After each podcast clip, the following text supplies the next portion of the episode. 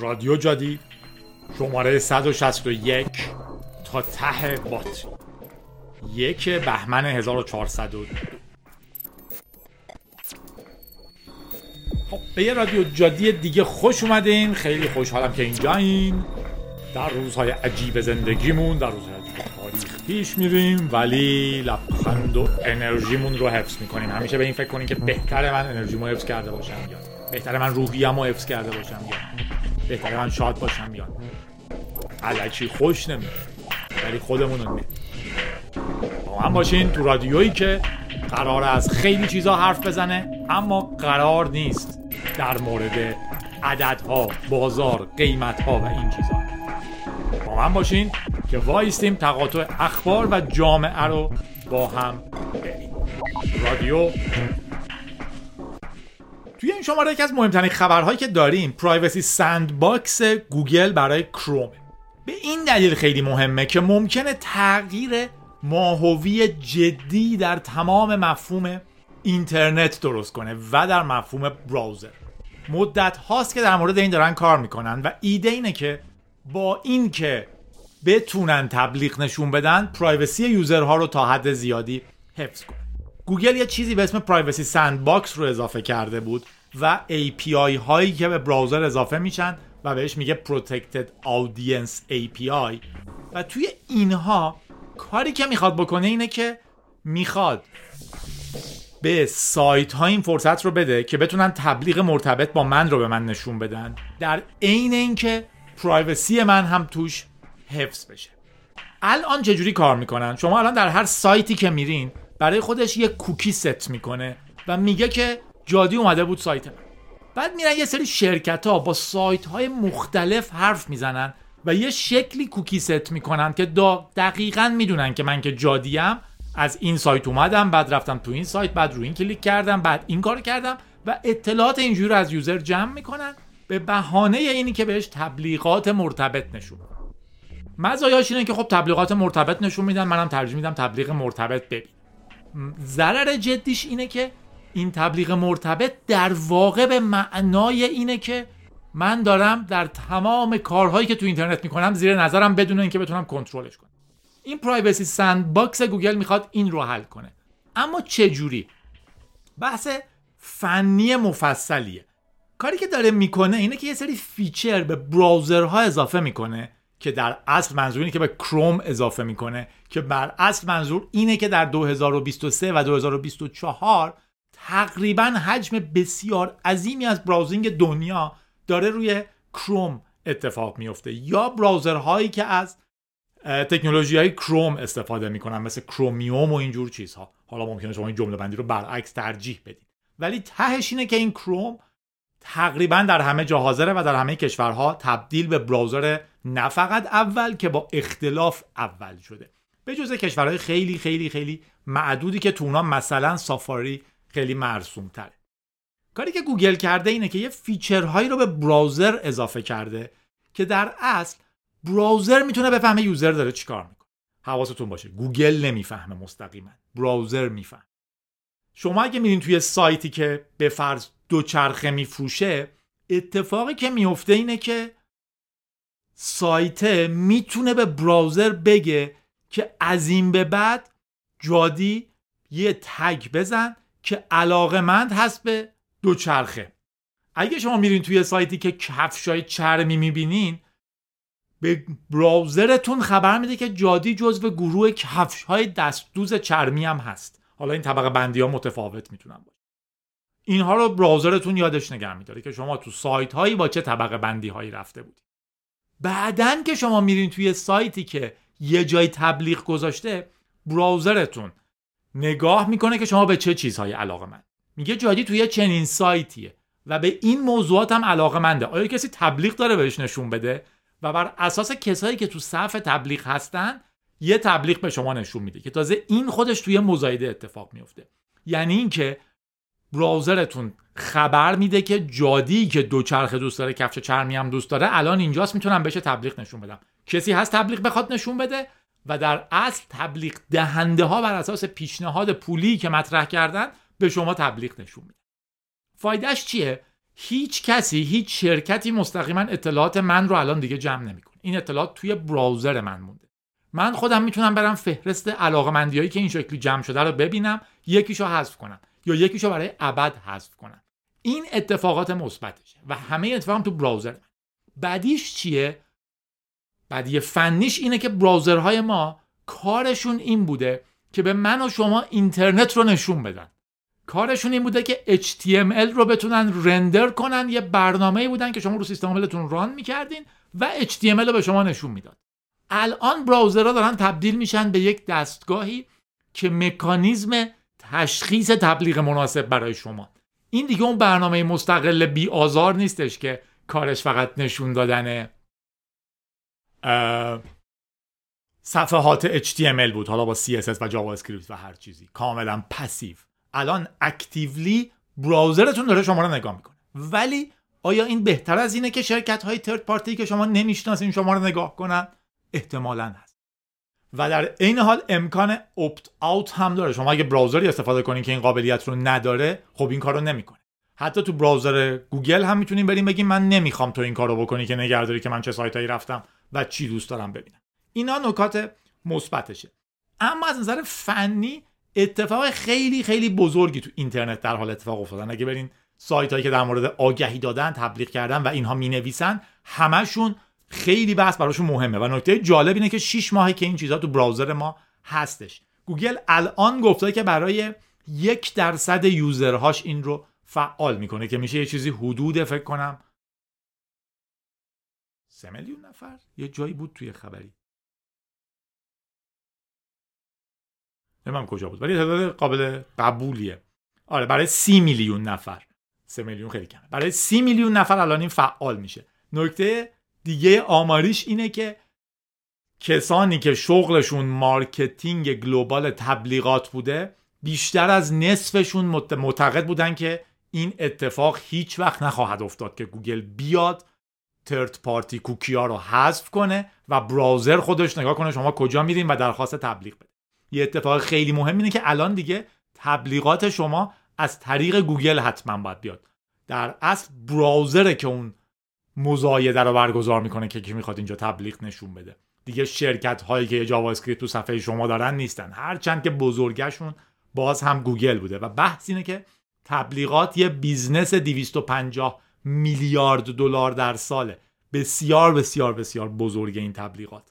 و الان گوگل داره یه کنترل خیلی بزرگی روش پیش میاره. بعضیا میگن حتی این ماجرا باعث خواهد شد که توی اروپا و همچنین انگلیس به طور خاص منظور اتحادیه اروپا و کشور انگلیسه احتمالا یک مشکلات پیچیده درست بشه که آیا این جلوی انحصار در واقع گوگل رو تبدیل به یک انحصار بزرگ نمی‌کنه و اینجور چیزها. باید ببینیم که چی در میاد از توش. ولی اتفاق خیلی بزرگیه. در این حال شما اگر کارتون به اصطلاح او تبلیغ نشون دادن کلمات کلیدی مناسب و ایناست این اتفاق حساسیه خیلی براتون. یه آقایی هم یه اسکرین شات گذاشته بود. فکر می‌کنم ایسوس بود device ش.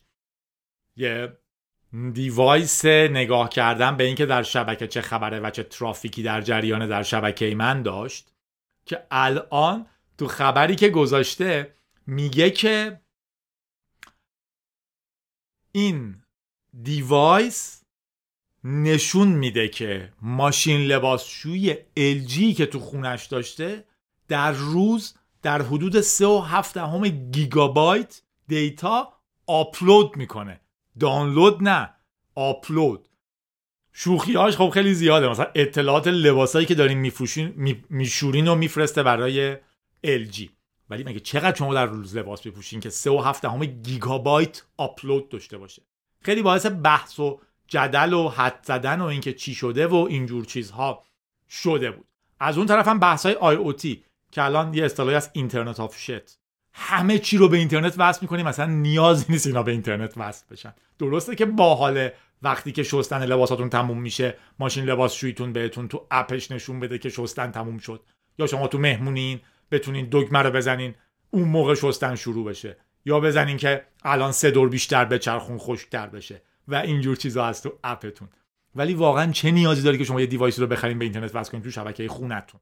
می‌تونه خطر درست کنه. آیا واقعا انقدر فایده هم درست می‌کنه؟ Internet of Shit از اون طرف آیا LG به اندازه کافی مواظب امنیت هست؟ خیلی بحث های خندهدار و متنوع و مض... مضحکی در این باب شده بود. ولی تیکه خیلی حساسش این بود که چه اتفاقی ممکن افتاده باشه. یه حدس شخصی من یه جور مشکله. مثلا می‌خواد یه اشکالی رو report کنه. می‌خواد یه firmware ی که update شده رو statistics ش رو بفرسته و این درست کار نمی‌کنه و این توی loop هی تکرار میشه و دائما اون data رو میفرسته و به error می‌خوره. یه ایده خطرناکتر malware های IoT botnet ا و اینجور چیزان. شما یه device ی دارین که توش یه کامپیوتر داره که بتونه به شما تو app خبر بده که من شستنم تموم شد مثلا. یا بتونه تو نمودار نشون بده که چند بار در هفته چیز شست. این می‌تونه آلوده به یک شکلی از بدافزار بشه. در نهایت نرم افزاری که داره run میشه. یه ماشین لباسشویی هم هست که شما هیچ وقت احتمالا نمیرین firmware ش رو دستی update کنین. توش کافیه یه مشکل security پیدا بشه و احتمالا این firmware یا حداقل اون ماجول ارتباط با اینترنت IoT تورش یه بخش قسمت IoT توی رادیو گیک فکر کنم وجود داره. بگردین دنبال حالا اونم آپلود می‌کنم چون الان دارم در واقع رادیو جد... رادیو قدیمی ها رو می‌ذارم تو اینترنت. توی در واقع یوتیوب می‌تونم اونم سریعتر آپلود کنم. ولی در مورد اینترنت چیز هاست.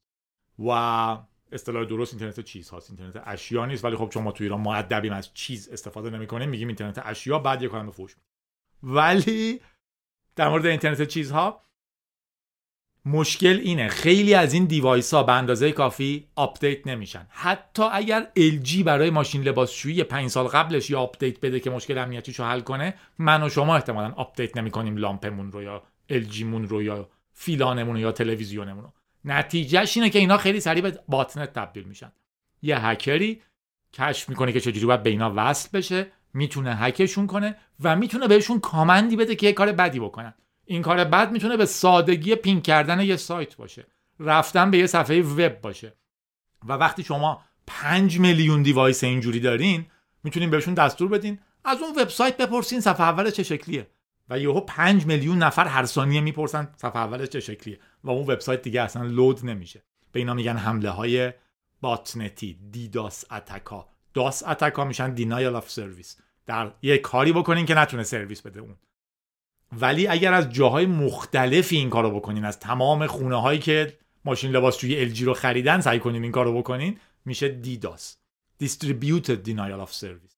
از یک کالمه جای مختلف درخواست میاد و خیلی خیلی خیلی سخته جنگیدن باهاشون. اینم به نظر احتمال خیلی زیاد چنین چیزی میاد. وقتی 3.7 گیگابایت آپلود کرده در روز و فقط 3 و فقط 100 مگ دانلود. و نمودارش رو اگر ببینید توی یوتیوب من حالا دارم اونجا حرف می‌زنم نبینینم اصلا مهم نیست از رادیو هم گوش بدیم ما دوستتون داریم خیلی ولی یه نمودار تقریبا خط صافه. یعنی تمام ساعت های طول روز با یک سرعت ثابتی داشته دانلود می‌کرده به جز ساعت دوی بعد از ظهر که فکر کنم داشته لباس میشسته. احتمالا نمی‌تونسته کارهای botnet یش رو بکنه. اینم خلاصه خبر خاصی بود. کلا هم هفته خیلی پرخبری نبود. جالب بود. حتی رفتم دست به دامن بچه های توییتر یا X و همچنین Mastodon شدم و گفتم چه خبر؟ اونا فهمیدن قابل عرض خبر با مزه هکری یکیش هم این بود که یه گروه هکری ماکروسافت رو هک کردن ایمیل هاش رو ولی به دلایلی جدید. معمولا ما دوست داریم بدونیم که تو شرکت ها چه خبر؟ ولی یه گروه هکری روسی که به اسم میدنایت بلیزرد میشناسیمش که به اسم APT 29 هم شناخته شده است در واقع یه گروهیه که احتمالا به دولت روسیه ربط داره حملات بسیار متمرکزی به یک چیزهای خیلی خیلی خیلی خاصی می‌کنه. کازی بیر هم بهش می‌گفتن. خرس راحت یا یه چنین چیزی. از زمانی که میشناختیمش یه مجموعه حمله خیلی مشهوری به سولار وینز بود فکر می‌کنم 2018 یا چنین چیزی که اولین حملات سپلای چین اتک بود که خیلی مهم حساب می‌شد و این گروه خیلی شناخته شد. الان مایکروسافت رو هک کردن. یک سری از ایمیل های آدمای security تو مایکروسافت رو مدیرای رده بالا رو ولی search ی که کردن دنبال اسمای خودشون میگشتن. در واقع می‌خواستن بدونن که مایکروسافت ازشون چی می‌دونه؟ بچه های Midnight Blizzard یا APT 29 دقیق تر شناخته میشن. APT به گروه هکری میگن که معمولا resource های خیلی زیادی دارن به دولت احتمالا وابستن و خیلی مشخص یه چیزی رو می‌خوان هک کنن. مثل خیلی از هکرهای مرسوم نیستن که همینجوری اینترنت رو browse می‌کنن دنبال یه مشکل امنیتی که می‌شناسن. و در این مورد هم حملهشون از corporate email ها بوده. می‌خواستن به ایمیل ها دسترسی پیدا کنن. senior leadership بوده و کارمندایی که تو بخشای حقوقی یا بخشای امنیتی مایکروسافت بودن و search می‌کردن دنبال خودشون. هکشون password spray attack بوده. password spray به این میگن که شما یه سری پسورد خاص رو روی account های مختلف چک می‌کنین. به جای اینکه روی یه دونه account همه پسورد رو چک کنین یه پسوردی حدس می‌زنین که اونجا هست. چک می‌کنین چه account ی این پسورد رو داره. اگه اشتباه نکنم البته. ولی تیپ های brute force ه دائما تست می‌کنین. و در نهایت تونستن توی یکی از سیستم های legacy Microsoft login کنن و از اونجا دسترسی های بعدی رو بگیرن.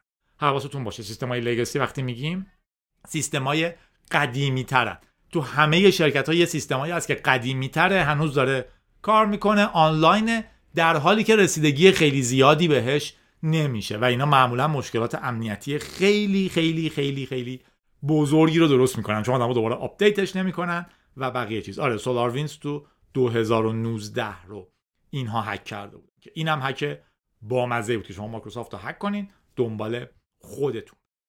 بریم در مورد مشکلات امنیتی GitLab هم حرف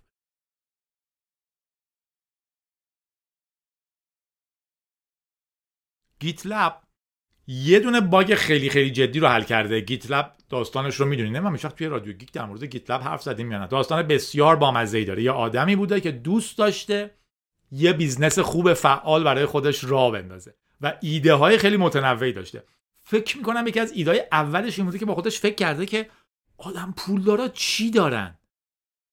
حتی قبل از اون فکر کرده پول دست کیه؟ پول دست آدم پولداراست اوکی. آدم پولدارا چیا دارن؟ هواپیما دارن هلیکوپتر دارن کشتی دارن. چی ندارن؟ زیردریایی. و فکر می‌کنم یارو رفته یه دونه زیردریایی آدم پولدارا ساخته. خیلی فکر کنم کارش نگرفته. بعد یه روز دیگه دیده که یه آدمی توی توییتر نوشته کاش Git فلان feature م داشت. رفته یاری رو پیدا کرده. یه feature اضافه کرده بعد به یارو message زده که حاضری دو, دو هزار دلار بدی من این feature رو بهت بدم.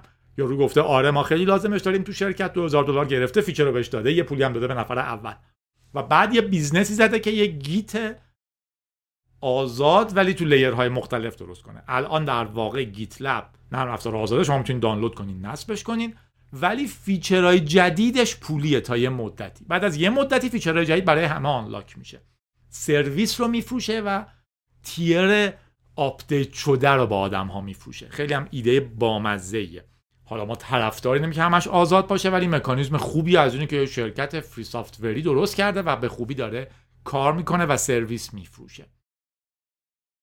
GitLab یه مشکل امنیتی پیدا کرده که به نظر میاد آدم ها به نظر که نمیاد الان دیگه مطمئنن. اون موقع که من اصل خبر رو دیده بودم به نظر میاد هنوز مشخص نبود دقیقا چیه. که آدما می‌تونن یه request خاص درست کنن که بگن واسه من password reset بفرست اما ایمیلم اینه. می‌تونستن ایمیلشون رو همزمان عوض کنن بدون verify کردن ایمیل رو ایمیل جدید password reset بگیرن. در شما می‌تونستین برین بگین من جادیم ولی ایمیلم عوض شده برام یه دونه password reset هم بفرست. و GitLab password reset رو میفرستاده به ایمیل جدیدتون که اصلا مطمئنم نبوده مال شماست و شما توش login می‌کردین. توی CVE ها که سطح بندی می‌کنن مشکلات امنیتی رو این بالاترین سطح رو گرفته. بالاترین نمیشه گفت ده از ده گرفته. ولی بعضی از ده بیشتر هم می‌گیرن. وقتی خیلی حادن در نتیجه فکر کنم اگه اشتباه نکنم خیلی عجیب بود. برام ولی فکر می‌کنم آره میدم بیشتر از ده. ولی این ده از ده رو گرفته. چون شما می‌تونستین با account هر کسی login کنین دیگه. حالا خودش می‌فهمید که reset شده ولی تهش کار می‌کرده. GitLab گفته این رو fix کردم. چیزی که برای ما مهمه دو تاست. اولا اینکه این رو توی bug bounty ش پیدا کردن گفته بوده که من bug bounty دارم پول میدم اگه کسی مشکل امنیتی پیدا کنه. یکی رفته تست کرده یه vector جدیدی واسه password reset رو تست کرده و تونسته این رو نشون بده که قابل انجامه و پولش رو گرفته. آموزشیه برای شرکت های ایرانی.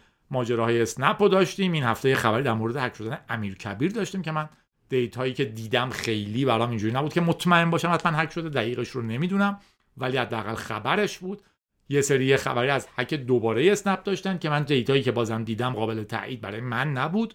ولی ته اتفاقی که میفته اینه که bug bounty های ما انقدر ارزون و انقدر کوچیکه که هکرها نمیرن سراغ باگ باونتی هاتون رو باید بزرگتر کنین اگه شرکت ایرانی هست. بحث تورم هم هست. ممکنه شما پنج سال پیش این باگ باونتی رو گذاشته بودین و اون پول به ریال الان دیگه هیچی به هیچ این اولا تو باگ باونتی پیدا شده که جالب بوده. دومیش خبره چیزی که به ما نشون میده اینه که چقدر مهمه که من و شما بیایم و supply chain attack رو درک تو SolarWinds هم گفته بودم. الان نگرانی به اینه که پروژه‌ای که رو GitLab بودن اگر کسی تونسته باشه هکشون کنه می‌تونسته بدون آگاهی صاحب پروژه چیزی بهش اضافه کنه. چون که کلا می‌تونسته اون رو حذف کنه notification اش رو و هر چیشو و بعد برگردونه به ایمیل خودش حتی.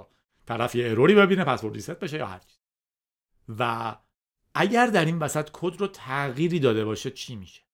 این supply chain attack خیلی خیلی خیلی نکته حساسی شده. ما اعتماد می‌کنیم به کدهای بقیه که داریم استفاده می‌کنیم. در حالی که تو این مسیر ممکنه یه اتفاقی بیفته. ممکنه اون تیکه که برنامه من رو compile می‌کنه یه چیزی بهش اضافه کنه چون که یکی یه چیزی اضافه کرده به makefile م.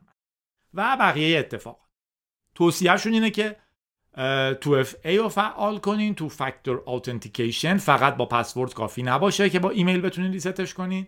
سیستم های دیگه هم برای login داشته باشین. هرچند که در شرایط خیلی از ما این الزاما لایه امنیت خیلی زیادی رو اضافه نمی‌کنه. چون مثلا بگیم اگر اس میاد خب اس هم کلی آدم دسترسی دارن. ولی به حال در یک شرایطی می‌تونه بسیار بسیار مفید باشه. همزمان GitLab یه مشکل امنیتی دیگه هم داشت که از طریق Slack یا Mattermost می‌شد یه سری command run کرد.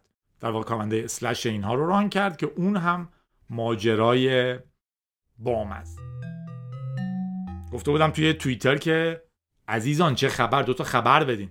یکی مال آیان اوز نکست لایت ایز 300 دلار ستیم دک کامپتیتور ویت آن آفیشیال ستیم او گفته بود به حال خبرهای آدمای مختلف فرق می‌کنه.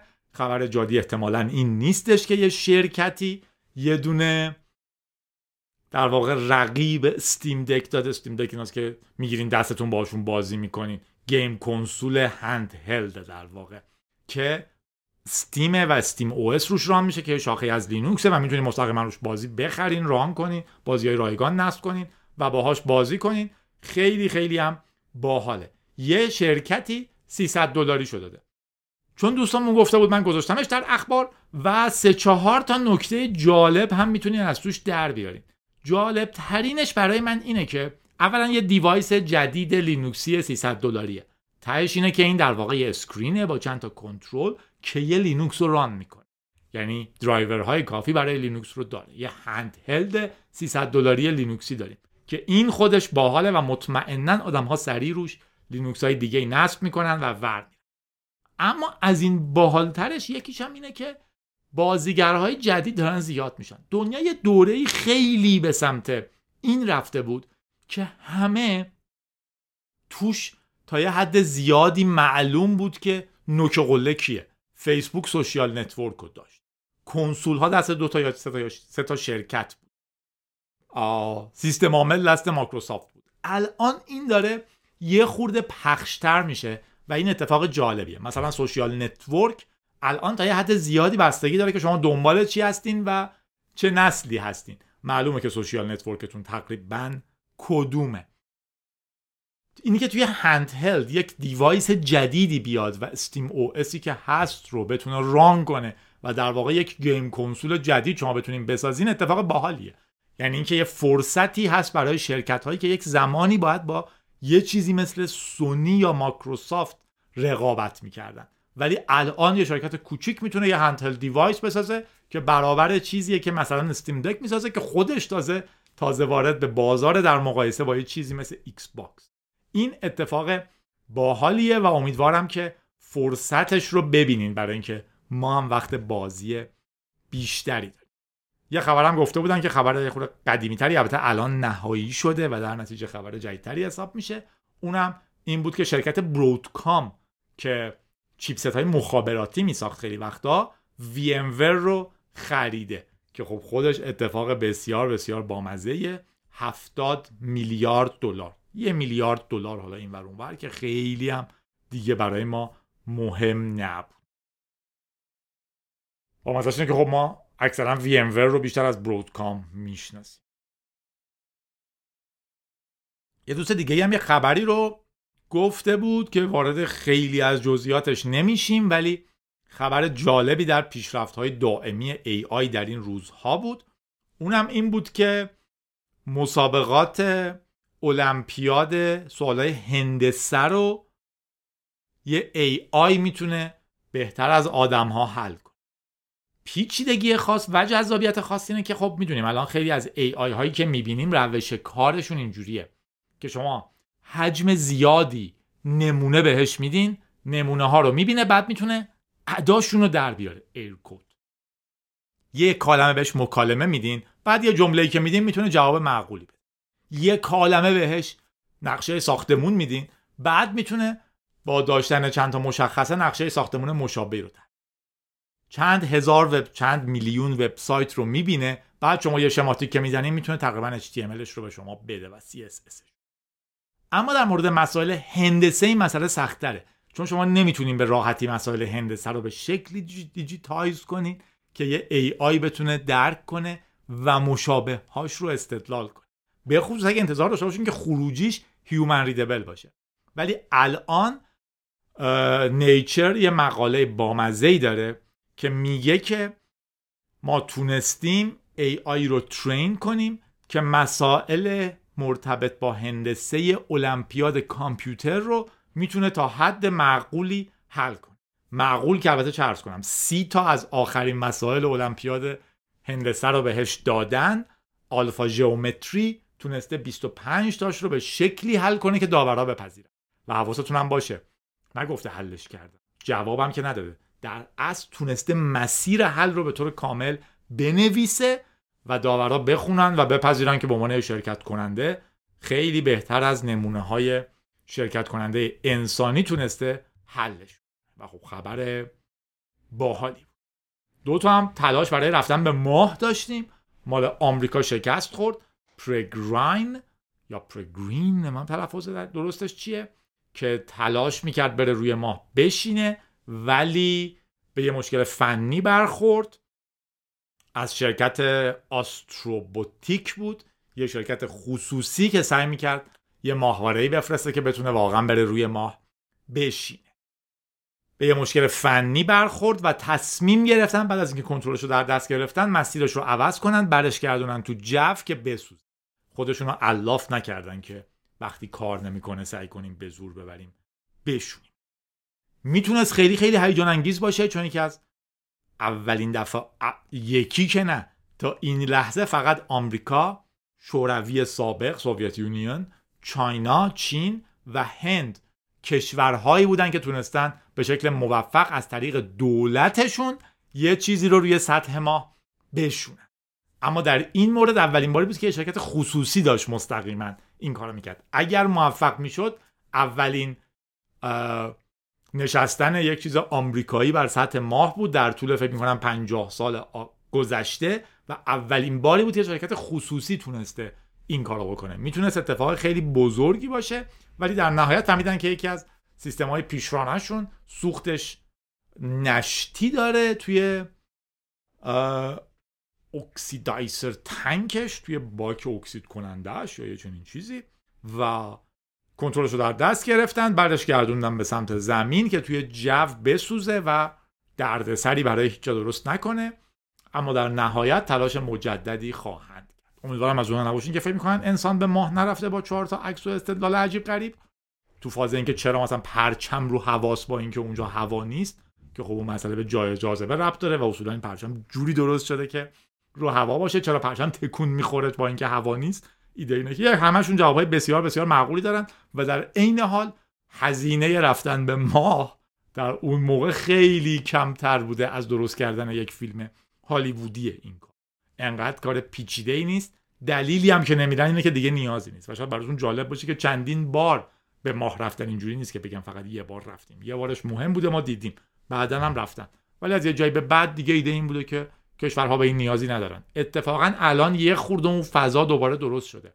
چون که چین دوباره داره میره به ماه هند داره میره به ماه یه خورده این ایده به وجود اومده که او ما هم باید بریم به ماه که بتونیم بگیم کاری نداره که ما هم بلدیم. و همینه که ژاپن هم سعی کرده مون سنایپرش رو بفرسته به ماه. ماجراش هم عجیب شده. یه فضاپیمایی به اسم مون سنایپر از طرف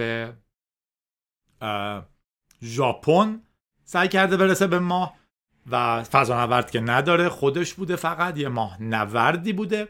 1959 شوروی این کارو کرده بود.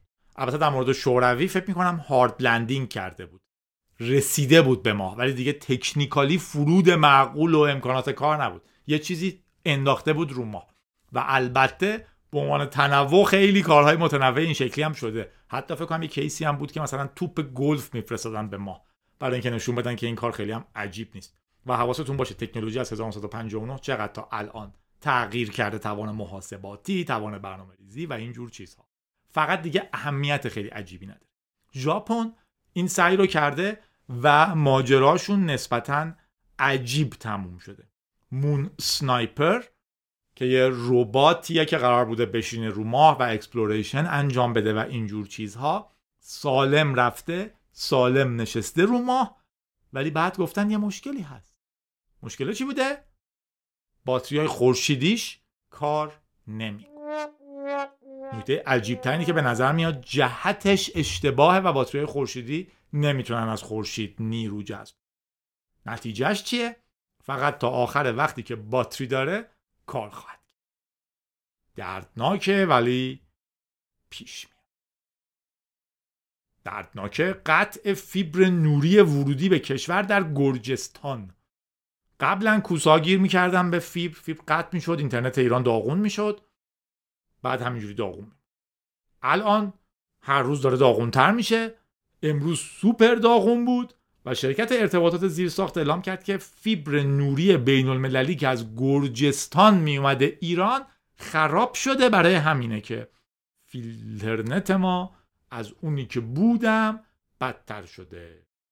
تو اعلامی اعلام کرده که دچار قطعی شدیم بالانس پهنایبان روی سایر مسیرها انجام شده. حالا خود این معنیش اینه که در واقع اگه یه فیبر قطع بشه ما انقدر به مشکل می‌خوریم نرچه پهنای باند ما خیلی خیلی خیلی کمه و از اون طرف پیگیری فنی لازم رو هم گفتن میکن یه گزارشی هم منتشر شده بود گزارش وضعیت اینترنت در جهان و ایران که من نیاوردمش تو این رادیو چون احساس کردم هر کی در واقع این رادیو رو گوش میده احتمالاً اونو خودش نگاه کرد. گزارش وضعیت اینترنت رو می‌تونید سرچ کنید. خلاصش این بود که خیلی بده جزو بدترین کشورهای جهان هست. خیلی خوبه که انجام میشه ولی خب می‌دونستیم که هستیم و خیلی خیلی ارزشمنده که انجام میشه. خیلی از تحقیقات این شکلیه مهمه که اتفاق میفتن ولی جوابش مد. ما یکی از بدترین اینترنت های جهان رو داریم و هر دفعه هم که خبری داریم که قرار گرونتر بشه. یه چیزی که داشتیم تو قانون حالا مثبت بود بعد ببینیم بقیهش چیه دستورالعمل حفاظت از داده ها از رمزنگاری اطلاعات هویتی تا حذف داده به درخواست کاربر یه چیزی دادن در به اسم بهبود حفاظت از حریم خصوصی کاربران و شیوه جمعآوری پردازش و نگهداری اطلاعات کاربران در سامانه ها و سکوهای فضای مجازی. تو کمیسیون عالی تنظیم مقررات فضای مجازی تصویب شد. چهار تا بخش داره کلش وجود داره. ادعاهاش ادعاهای بدی نیستش. میگن که سامانه ها و پلتفرم ها سیاست های حفظ حریم خصوصیشون رو که مربوط به جمعآوری پردازش و نگهداری اطلاعات باید کاملا شفاف اعلام کنن. بعد باید بگن کدوم یکی از داده‌هایی که از ما دریافت و جمع آوری می‌کنن مشخص باشه که با چه هدفی این اتفاق میفته هیچ داده اضافه رو نباید از user بگیرن به جز اون چیزهایی که قانون خواسته. یا اون چیزهایی که برای کار کردنشون لازمه. data ی اضافه ای نمی‌تونن بگیرن. درنش منطقا انتظار میره که مثلا فلان شرکت نباید سن من سال تولد من رو بپرسه فقط برای اینکه تبلیغ بفرسته. هرچند که بعدا می‌تونه ادعا کنه که این برای business من لازمه. آیا برای core business شون لازمه؟ این یه بحث دیگه است. و همچنین این بوده که حد اقل باشن و یه بخش مهمی که داشته این بوده که در صورت درخواست user باید این data ها پاک بشه. هرچند که قانون میگه که در صورت درخواست user شما باید از سیستم خودتون پاکش کنین منتقل کنین به سیستم ما. چون ما بالاخره لازم داریم نگرش داریم تا جایی که قانون مقررات فیلان گفته باید بود یه بخش دیگه هم میگه که رمزنگاری دادای هویتی کاربران. دیتا هایی که از یوزر نگه میدارین هر بخشیش که منجر به شناسایی هویت میشه باید به صورت رمزنگاری نگه یه خورده طبق معمول خیلی از این قوانین مل به نظر میاد که آدمایی که این قانون نوشتن ازش سر در نمیارن به طور کامل. مثلا زمانت اجرایش اصلا مشخص نیست که چیه. یا به فرض دیتا هایی که منجر به شناسایی هویت من میشه رو یا باید رمزنگاری نگه دارن؟ اسم من توی سایت هست. آیا اسم من رو باید رمز کنن؟ بعد با چی رمز باید باز بید نگه میدارین که من جادیم جادی رو رمز کنیم. من بیام پسورد بزنم بعد معلوم بشه جادیم تمام data ی database با یک کلیدی encrypt بشه. اون کلید خب رو همون سروره این تیکه هاش به یه خورده یه چیزی گفتن و خیلی فنی نبود. حالا خوشحال میشیم اگر به نظرشون فنی بوده بیان توضیح بدن که چجوری تمام اطلاعات منجر به هویت من باید رمزنگاری شده باشه. آره. سطوح و شیوه رمزنگاری بر اساس وظایف تعیین شده از سوی دستگاه های مسئول باید ابلاغ بشه. و یه فرصتی هم دادن که تا اون موقع باید این کار رو انجام بدن. مبهم احتمالا اجرا هم نمیشه ولی در نهایت توجه به این موضوع مهم. دیوید میلز فوت شده. فوتو خوب گفتم. 17 ژانویه چهار روز پیش 85 سالش بود. خب بازم خیلی خوب بود. دلیلی که مهمه برای من اینه که آدمی بود که پروتکل NTP رو پیش برد. خیلی خیلی خیلی پروتکل مورد علاقه من. اگه بگم یه پروتکل انتخاب کن NTP Network Time Protocol ه که توش می‌تونین تنظیم تنظیم کنین زمان سرورتون بر اساس یه سرور NTP کار کن. خیلی هم جالبه. همون فضاپیماها رو تصور کنین فضاپیماها هم NTP دارن. یه چیزی که کیلومترها هزاران کیلومتر چند ساعت از زمین دوره. کماکان این فرصت رو داره که ساعت خودش رو تنظیم کنه. چند ساعت منظورم با سرعت هواپیما بود. چند ثانیه با سرعت نور حتی فاصله داره. می‌تونه با یه پروتکلی زمانش رو تنظیم کنه. خیلی هم کار پیچیده و جالبیه ولی راه حل های بسیار جذابی تو NTP داره. برای همین NTP خیلی ایده های ساده و سرراستی داره ولی مسائل بسیار پیچیده ای رو حل می‌کنه. متوجه این دیگه؟ اگه من بپرسم ساعت چند شما من جواب بدین یه زمانی این بین گذشته و بتونن اونها رو هندل کنه اپراتور رادیو آماتوری بوده که تو بچه ما جذاب بوده. تو بچگی های ما شما می‌تونستین یه رادیو تو خونتون را بندازین به معنی گیرنده فرستنده با آدمای اطرافتون حرف بزنین با مرس یه بخشی از این تاریخ جذاب شبکه ها بوده که حالا با اومدن اینترنت و اینا خیلی خیلی خیلی کم شد. ولی در نهایت چیز باحالی بود. خلاصه دیوید میلز رو هم یادمون نگه میداریم. خیلی هم ماجراش بامزه بود چون این در واقع کل پروتکل NTP رو داشت. نوشته بود خودش maintain می‌کرد. بعد یه جایی یکی از دانشجوهاش شروع کرد بعضی از ایمیل ها رو جواب دادن چون این نمی‌رسید همه ایمیل ها رو جواب بده. بعد کم کم سوال های فنی تر رو جواب می‌داد و در نهایت هم منتقلش کرد به اون مدیریتش رو. و فکر می‌کنم از خیلی خیلی خیلی وقت پیش دیگه NTP رو خودش پیش نمی برد ولی در نهایت آدمی بود که تو پروژه های ARPANET بود که میشه پدر بزرگ اینترنت فعلی با PDP 8 برنامه می نوشت و یه بخشی از کل تاریخ جذاب اینترنت. خلاصه این رادیوی سادمون در این شماره بود. رادیو جادی 161 بودین تا ته باتری. مهرسا رهنما 55 رو داده بود. دوستای مختلفی کمک های متنوعی کرده بودن و مثل همیشه جذابترین کمک ها برای من که می‌تونم چون مصمم و دائم روش حساب کنم بچه‌ای که توی پتریان هستن اگر زمانی از جادی چیزی یاد گرفته بودین و الان کاری می‌کنین که حقوق جهانی می‌گیرین خوشحال میشم که patreon.com جادی جادی رو چک کنین و حتی مبلغ کمی رو پتریان باشین.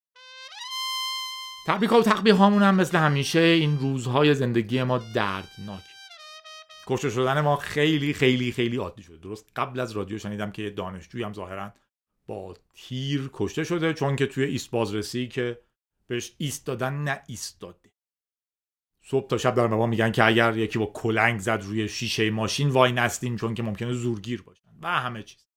اگر قرار ایست بازرسی باشه باید کاملا رسمی با کارت با لباس مشخص و اینجور چیزها باشه. نه اینکه هر کی هر ما ایستاد وایست ماشینم بگه باید ببرم ما بگیم. خلاصه. پیچیدگی عجیبی داریم در این دنیا. الان هم که آدمهایی میمیرن با موشک هایی که و هواپیما و drone و چی چی و چی چی و چی آدم تو ایران میمیرن چون که پاکستان حمله کرده به یه روستا و بعد تلویزیون میگه که خوشبختانه ایرانی نبود. یه کالمه از آدم های اونجا از نظر شما ایرانی نیستن چون شناسنامه بهشون نمی و کی تا حالا اگه ایرانی نباشه بمیره شما میگین مهم. خلاصه. تقبیه به کسی که حمله می‌کنه به تجمع معلولین و البته اونی که هیچ شیوه اعتراضی براش امروز دیدم یکی گفته بود که اگر در انتخابات شرکت نمی‌کنین اعتراض هم نکنین. اگر هم در انتخابات شرکت می‌کنین منطقا ادامهش اینه که خب خودتون. اگر یک شیوهی برای اعتراض پیدا میشه که ما می‌تونیم بگیم چه مشکلی داریم خوشحال میشیم بهمون بگیم تو ایمیلا یکی می‌گفت این بی رب این بامزه بود. یکی دیدم توی یوتیوب نوشته که چرا کامنت منو پاک کردین. این بالا نوشته دو تا reply هست. بعد رو اون کلیک کنین که reply باز بشه. در عین حال اینا سرویس هایی که رو سرورهای مختلف اتفاق میفته ممکنه reply بذارین همون لحظه نبینین. اتفاقا به خاطر این دوستمون رفتم نگاه کردم که چه reply هایی هست که دیده نمیشن. دیدم یه سری reply هم هست که به من مشکلی هم نداشت. ولی مثلا رفته بود تو بخش moderated و من بعد می‌رفتم OK می‌کردم که این دیده بشه. معمولا برای اینکه لینک داده بودم به یه جایی کلمات خاصی داشتن اموجی بادمجون توشون بود اموجی پاشیدن آب توشون بود و اینجور چیزها. خلاص این بحث بی ربط آها اینو نوشتم برای بقیهش که نوشته بود چرا کامنت منو سانسور کردیم بعد دیدم رفته توی اینستاگرام هم نوشته که شما که میگین طرفدار آزادی بیانین چرا کامنت منو سانسور؟ حواستون باشه. گاهگداری خوبه به این بحث برگرد. اگر من میگم طرفدار آزادی بیانم اصلا منظور این نیستش که من معتقدم هر کسی هر جایی می‌تونه هر چی رو بگه. حالا در این مورد که اشتباه فنی دوستمون بود یا حالا تو کامنتش چیزی بود که منتشر نشده بود یا هر چیزی. من کامنت رو پاک نمی‌کنم. یوتیوب ولی با اینکه واسه من دردسر ولی در این مورد خاص خوب بهانهش کنیم برای حرف زدن در مورد آزادی بیان. آزادی بیان معنیش این نیست که شما می‌تونین هر جایی هر چیزی رو بگین. معنیش اینه که شما حق دارین عقیده داشته باشین و عقیدتون رو تبلیغ کنین. من معتقد به آزادی بیانم در بالاترین سطح کشوری که آزادی بیان هست فکر نمی کنم من می‌تونم درخواست بدم که اوکی امشب من میام تو تلویزیون برای مردم صحبت کنم. چون آزادی بیان هست. یا من می‌تونم تو کلاس شروع کنم آواز بخونم و بگم آزادی بیان هست. آزادی بیان معنیش اینه که شما می‌تونین عقیده ای داشته باشین این عقیده رو ترویج کنین. حواستون باشه اینم خیلی مهمه. آزادی بیان یه اصطلاح کلی آزادی عقیده بیان ترویجش تبلیغش دفاع ازش مخالفت با قانون همه اینا میره زیر آزادی بیان و عقیده آزادی اعتقاد. وگرنه مثلا میگن که کسی به خاطر اعتقادش در زندان نیست. آره تا وقتی در موردش حرف نزده. همه اینا لول های همدیگه. آزادی بیان معنیش نیست که شما می‌تونید هر جایی هر چیزی بگین بلکه معنیش اینه که حق دارین عقیده ای داشته باشین و حق دارین عقیده رو تبلیغ کنین. تو کشور درستابی تر اگر شما مکانیزم برای تبلیغ عقیدتون ندارین حتی ابزارهاش رو هم تا یه حدودی باید به شما بدن. مثلا اگر ما یک میلیون نفر میشیم که یه چیزی رو معتقدیم و کشور صد میلیونه ما حق داریم یک درصد رسانه های دولتی در اختیار ما باشن که این حرفمون رو بزنیم و یک عالمه چیز دیگه. یه ایمیل دیگه هم این چندین ایمیل و کامنت دیگه هم در مورد پرنها دفعه پیش داشتیم که گفته بودم تو آلمان خیلی زیاد شده و خب دوستای برنامه‌نویسمون خیلی رفتن آلمان و search ایرانی اونجا خیلی زیاد شده. خیلی گفته بودن که این به خاطر VPN هاست. مطمئنا به خاطر VPN ها هم هست ولی حواستون باشه. الان اینترنت خیلی پیشرفته تر از اینه که از رو آی پی آدرس شما کشور شما رو تشخیص بده. تو خیلی از پروفایلاتون میگیم من مال فلان جام توی ها اگه برین توی پروفایل هر کسی کشور تعیین کرده و یک کالمه چیز دیگه. رو شدم تعیین نکردم جوری حد ولی از یک کالمه جای دیگه می‌فهمه. دنیا از اون خیلی پیچیده تر شده که با یه آی پی تشخیص بدین که فلانی مال فلان کشور هست یا نه. مطمئنم وی پی ها هم موثرن. همه چیز موثره و اون یه خبر بامزه بوده. میریم سراغ پیام های آخر. سامی تولد امو آتی که هشت دی بود رو تبریک گفته. امو آتی برنامه نویس خفنه. اینقدری که توی رادیو گیک برنامه نویس خفن داریم واقعا فکر کنم بیرون نداریم. هر کسی اونو می‌شناسه می‌دونه چقدر باهوش و مهربونه. بهترین ها رو برای آینده درخشانت می‌خوایم. آتی عزیز جادی و سامی. مهرسا پادکست سیبیل رو می‌سازه و گفته که تو تکنولوژی کودم محسوب میشم. من کپی پیست کردم از خودش. ولی طرفدار رادیو گیک هستم. اینو خودم حالا حد زدم. لندن زندگی می‌کنه. فکر می‌کنم ایرانه. هر وقت گذرت به این اطراف افتاد بدون در لندن که اقامت ایمیل های شخصیش من براشون گوشتم این تو. مرسی. مرسا حالا گذرم بعید به لندن بیفته. چون حتی او شنگن هم نمی‌تونیم بریم لندن. و نکتهش اینه. می‌خواستم از طریق پادکست تولد سمیرا که 26 بهمنه رو تبریک بگم. من با سمیرا از طریق پادکست خودم آشنا شدم. یک سال که از راه دور در ارتباطیم.